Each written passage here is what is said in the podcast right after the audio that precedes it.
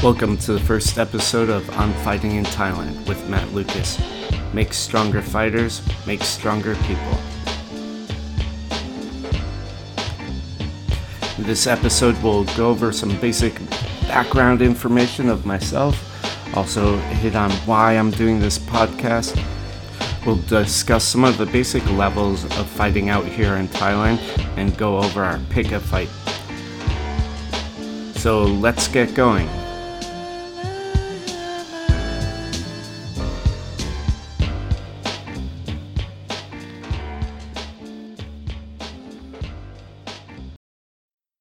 So, first off, let's discuss why to do a podcast. Uh, there are a few very, very good ones. So, like my friends um, Vinny Scotto and Eric Rivera do a great fan based podcast called The Striking Corner. Eric Haycraft does Keeping It Real, which is great, but a little intermittent. There's also some great material coming out of Australia. Uh, Enter the Double Dragon has some great content and also the guys from Rebellion Muay Thai are doing some good things. That said, a lot of what is being produced is more fan based. Um, I want to look at more infrastructure of the sport, doing more in depth things. Um, so that's some of what I'll be covering. Also, doing a podcast is important because it's going to help build and entertain people build the infrastructure really into the sport. Um, podcasting is also a growing medium for listeners. It's easy to get into people's ears, relatively low work for me as a content producer. So there's some solid reasons for making the podcast. It's also going to be a great learning experience for me, interviewing more people, getting in depth with a lot of these topics.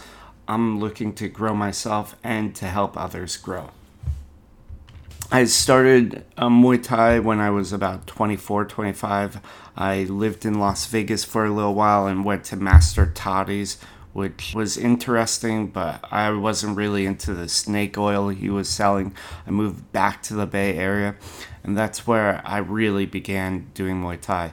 I started at Pacific Ring Sports and at the time I was working in a restaurant and bar, I decided, oh, I should pursue Muay Thai and exercise rather than getting drunk all the time. So I saw my first fight at Cheetahs, uh, which is now CMT in Emeryville, and I decided I should do it myself. I'd never been in a fight before. So a few months later, I, I participated in my first interclub, uh, Smoker, which is an unregulated fight. They were very, very popular at the time and a lot of great experience. In total, I did about 12 Smokers interclubs over the course of a year. Uh, it helped me a lot and it really got my feet wet. So I anyways, I did my first smoker and I enjoyed it. I wasn't bad, I wasn't great, but I thought, "Oh, this is something I could pursue."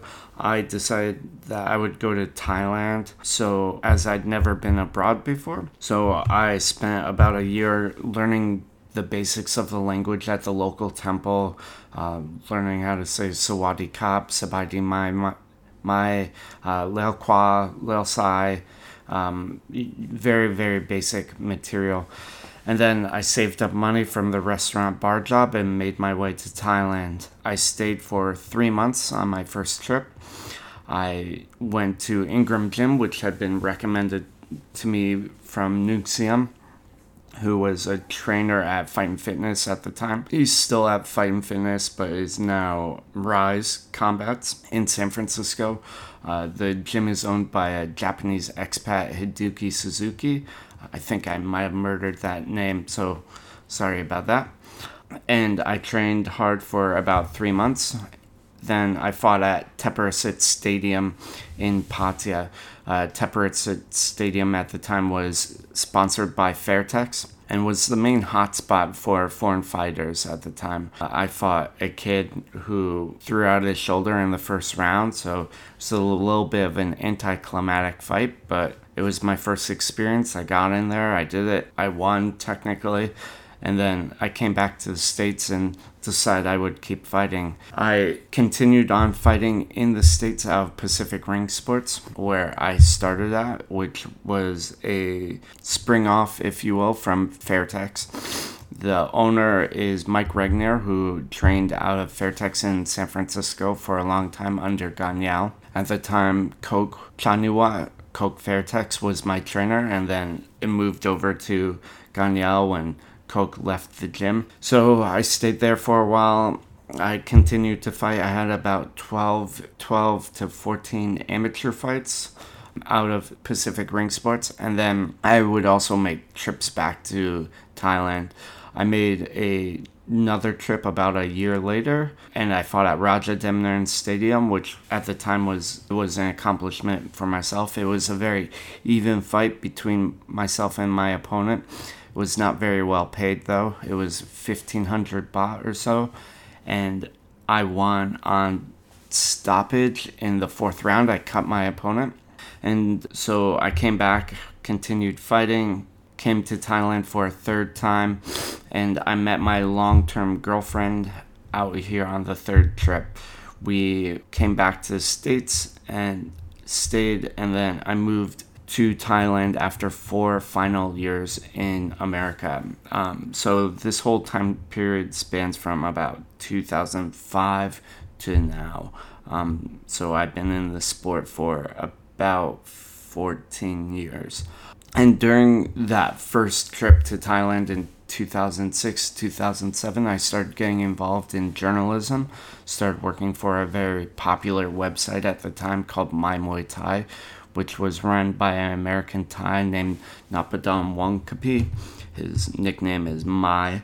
Uh, I was starting off doing very, very basic journalism work. Um, it was a really great way for me to get my feet wet into the world of Muay Thai, get myself more involved, and also learn some basic journalism skills. It actually helped me get my job out here as a commentator at Max Muay Thai, which is in Pattaya. I interviewed Rob Cox, who's the foremost foreign Muay Thai journalist out here in Thailand. So I interviewed him and three years ago, three and a half years ago, when I moved to Thailand, there was a position opened at Max. He approached me about the job. I took the job, and I've been commentating at Max Muay Thai for the last three and a half years um, alongside of Rob. Along with that, I am now the social media manager at Fairtex. Uh, I've been there for about eight, nine months now. It's basically a PR position. I run the Facebook, Instagram. Um, I also do website content, do a host of other things. Prior to that, I was at FA Group for about two years, two and a half years. Uh, one full year I was work, working as a foreign liaison, taking money, um, helping people get into rooms, booking fights, um, at times training people, cornering people, the whole gamut of duties. Uh, that was a really good experience for me, for me, and I learned a lot. Uh, trained and fought for a year prior to that uh, job as liaison at FA Group. Um, I fought two or three times out of FA Group. Um, in total, I fought about 13 times out here in Thailand. Had three or four fights out of Ingram. Um, I had one fight out of Simon Simanchai back in 2008 or so. Um, I had a couple fights out of Fighting Spirit, which is a now closed gym in Silom. Uh, it was a very, very good expat sort of workout gym and suited my needs at the time. And then I've had a handful of fights out of FA Group and then I've had one fight so far out of Fairtex. Um, I'm not a very active fighter anymore. I'm 37. Uh, I still work out regularly.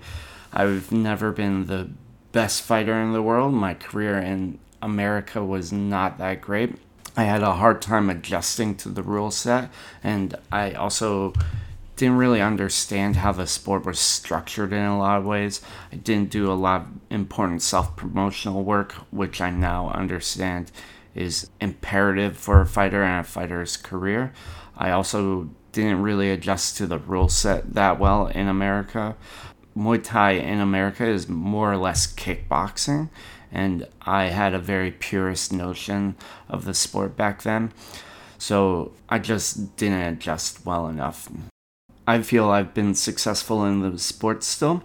I wrote a compilation of sh- short stories called The Boxer Soliloquy, which follows a few fighters both out here in Thailand and in the States as they pursue their career. And again, I wrote for My Muay Thai for a number of years. My work has been in Vice Fightland, The Fight Nation, uh, a host of other publications as well.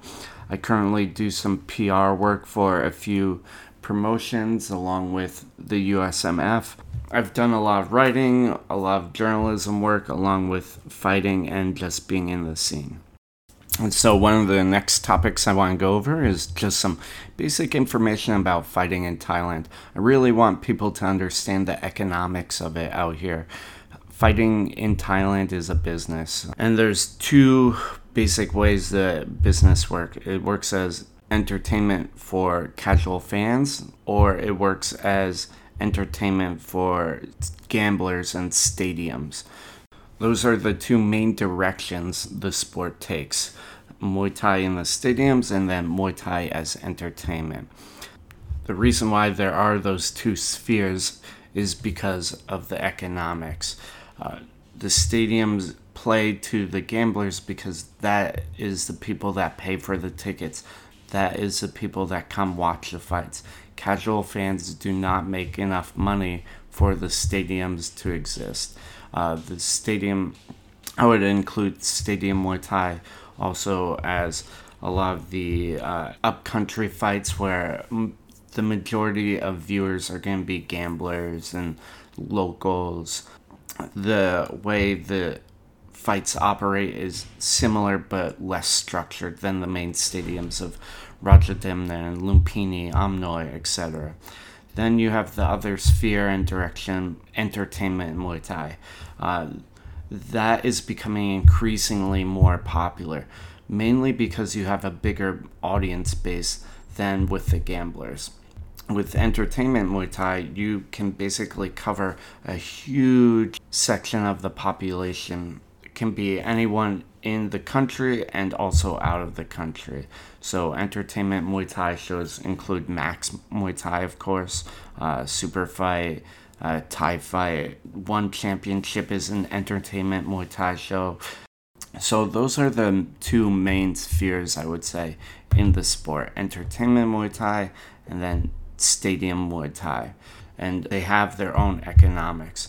So, one of the other things that we can use as sort of a measuring stick or yardstick for sort of telling the level of a fight is the fight purse, the kadua. So, most fighters out here are very, very transparent about how much they, money they make per fight. Many Muay Thai fighters will start off their first fight at a stadium or a low level show for a couple hundred baht. Uh, then, if they're lucky, they'll move on and eventually hit sort of the top Muay Thai in Thailand life as a Muay San, uh, a fighter that makes about a hundred thousand baht per fight. That is without tip outs from gamblers, which can be equal or substantial to the fight purse. So, a good way of sort of seeing how a fighter is ranked is based on their fight purse. It's not 100% accurate, uh, though, because sometimes you'll have a very good fighter who may not have the right connections or may have been injured previously and is now out of the circuit who fights for less. The other big error with this as a measuring stick is with female fighters female fighting in general has a huge, huge pay gap. So while a man will, a mediocre man will make maybe 30,000 baht per fight, women will top out at maybe 10,500 per fight. So this really, really limits women's opportunities in a lot of way, unfortunately. We're seeing some changes in that, but like any other sport, there's always a huge wage inequality between the, the genders. So moving on from there, we'll just give a rough sort of sketch of the price of a lot of fighters. So we have the Moisan, who are sort of the top of the stadium at around 10,000 baht or so. You have some Channel 7 fighters that will go up. The main event fighters will sometimes make 60 or more as their base and then also get sponsorship money. So maybe another 60 or 40. So that sort of tops out there. Usually, in terms of being a stable fighter that is worth working with and keeping going, they're making maybe 50 to 60k baht per fight. Uh, part of the other arrangement, of course, with fighting is that half the purse goes to the gym. So, in order for a fighter to sustain themselves, they need to be making, you know, 50 50,000 baht plus to really have a decent life out here in Thailand.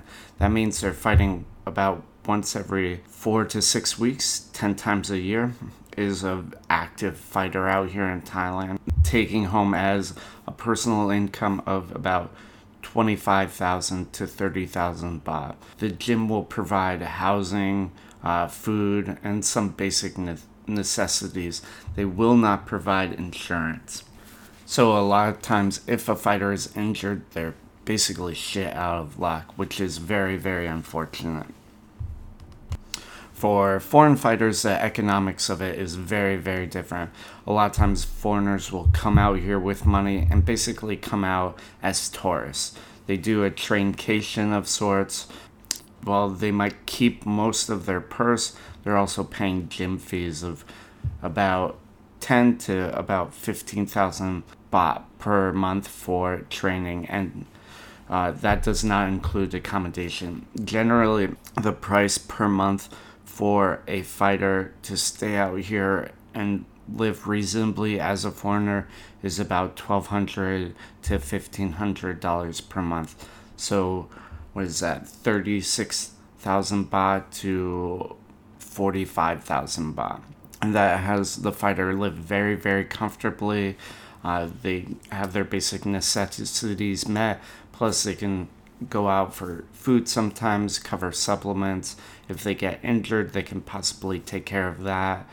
People that do it on the cheap and cheaper than that generally run into issues, can be very, very hazardous to their career. And so, with long term fighters, long term foreign fighters, usually they'll have some sort of sponsorship deal. A lot of times, if you stay at a gym for six months or more, business arrangement will change. Sponsored fighters will sometimes either have to give up half their half their purse or 60 to 40 percent, maybe 80 20. It mainly depends on what gym you have, what sort of sponsorship deal you might have. There's becoming an increasing amount of foreign fighters that are sponsored. is very very easy to get sponsorship now it was much more difficult when I first started, almost unheard of. And sponsorship in all of its varieties is something that we will be covering in an upcoming podcast. So, for foreign fighters, they can easily tell the level they're fighting at based on their wage. So, if you're making, you know, two to three thousand baht per fight, it's really not going to be very heavy competition.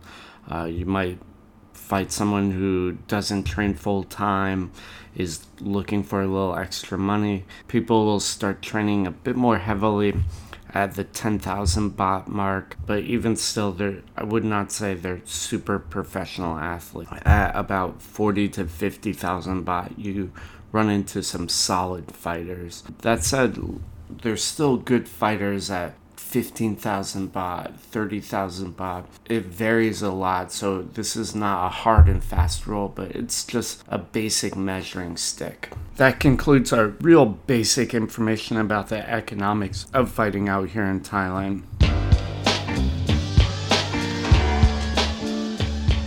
Now we'll do our pick a fight segment. and this, we'll look at an upcoming fight, talk about it, the pros and cons of it. We'll do some basic predictions, and of course, pick a winner.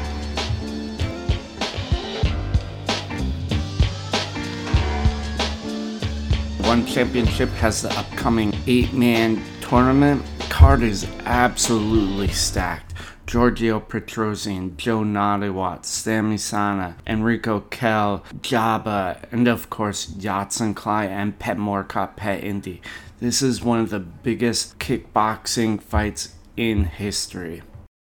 So with a, such a stacked card, hard to predict who is going to win. That said, it looks the way the tournament is structured that is made to for Yodsanklai Fairtex to meet with Giorgio Petrosyan. Yodsanklai is in his first fight meeting Sami Sana, who's a very accomplished fighter training out of Venum Muay Thai out in Pattaya, not too far from the Fairtex training center actually. Yodsanklai has beat Sami Sana before. It's been a while, so Sami Sana could potentially have developed, but Sami Sana has recently lost to Joe Nattawut on one championship. Joe Nattawut, meanwhile, has lost also to Petrosyan on one championship a few months ago. That said, I feel like Joe Nattawut is the dark horse in the competition. I could easily see him coming from behind, hitting the first bracket. Joe Nattawut is fighting the very, very experienced Andy Souwer, who, while I really, really like as a fighter, I think has is in the twilight years of his fight career. He just looks slow, isn't as tough anymore. Yodsanklai took him down in his last bout. I think Joe Nattawut, at least in that first bracket, will potentially knock out Andy Souwer to advance. Also in that first bracket is Giorgio Petrosyan versus Petchmorakot. This is going to be Petchmorakot's hardest fight to date. And while I do think he has a chance, I think the limited use of weapons, because it's under kickboxing rules, is going to play against him. I think Petrosyan takes this about 90% of the time, 80% of the time. Yodsanklai, of course, faces Sami Sana. I think it's going to be a good but decisive win for him. I give him about the same percentage as Petrosyan against Petchmorakot So Yodsanklai, 80 90% chance of winning that first bracket. Also in the first bracket is Enriko Kehl and Jabba. Jabba Askerov, who's an old-time contender contestant along with Yodsanklai, a very, very tough fighter. Enriko Kehl has seen a lot of action in the past and has matched up with Buakaw, arguably beating him. That match will be about 50-50. Tournament is going to be structured over a few months with each bout winner moving on. It'll be very, very interesting to see how that develops. But for this coming segment of the tournament, my winners will be Petrosyan, Joe Nattawut, Yodsanklai. Pretty sure about those guys. For the other fight, Enriko and Jabba, I give that 50 50. I'm um, not really sure who to pick with that one. Overall, I think that Petrosyan and Yodsanklai will meet think Yodsanklai will take it based on his power, his development over the years. That said, it's going to be a very, very close fight. I could see Petrosyan beating out Yodsanklai. I give it a 55% chance for Yodsanklai to beat Petrosyan.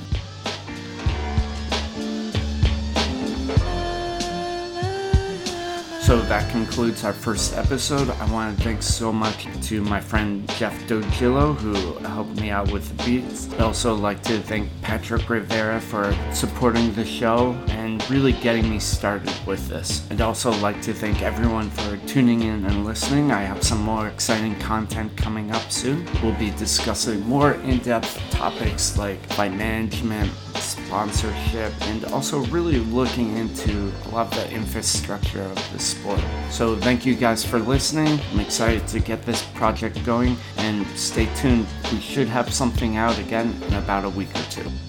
This has been I'm Fighting in Thailand with Matt Lucas. Make stronger fighters, make stronger people.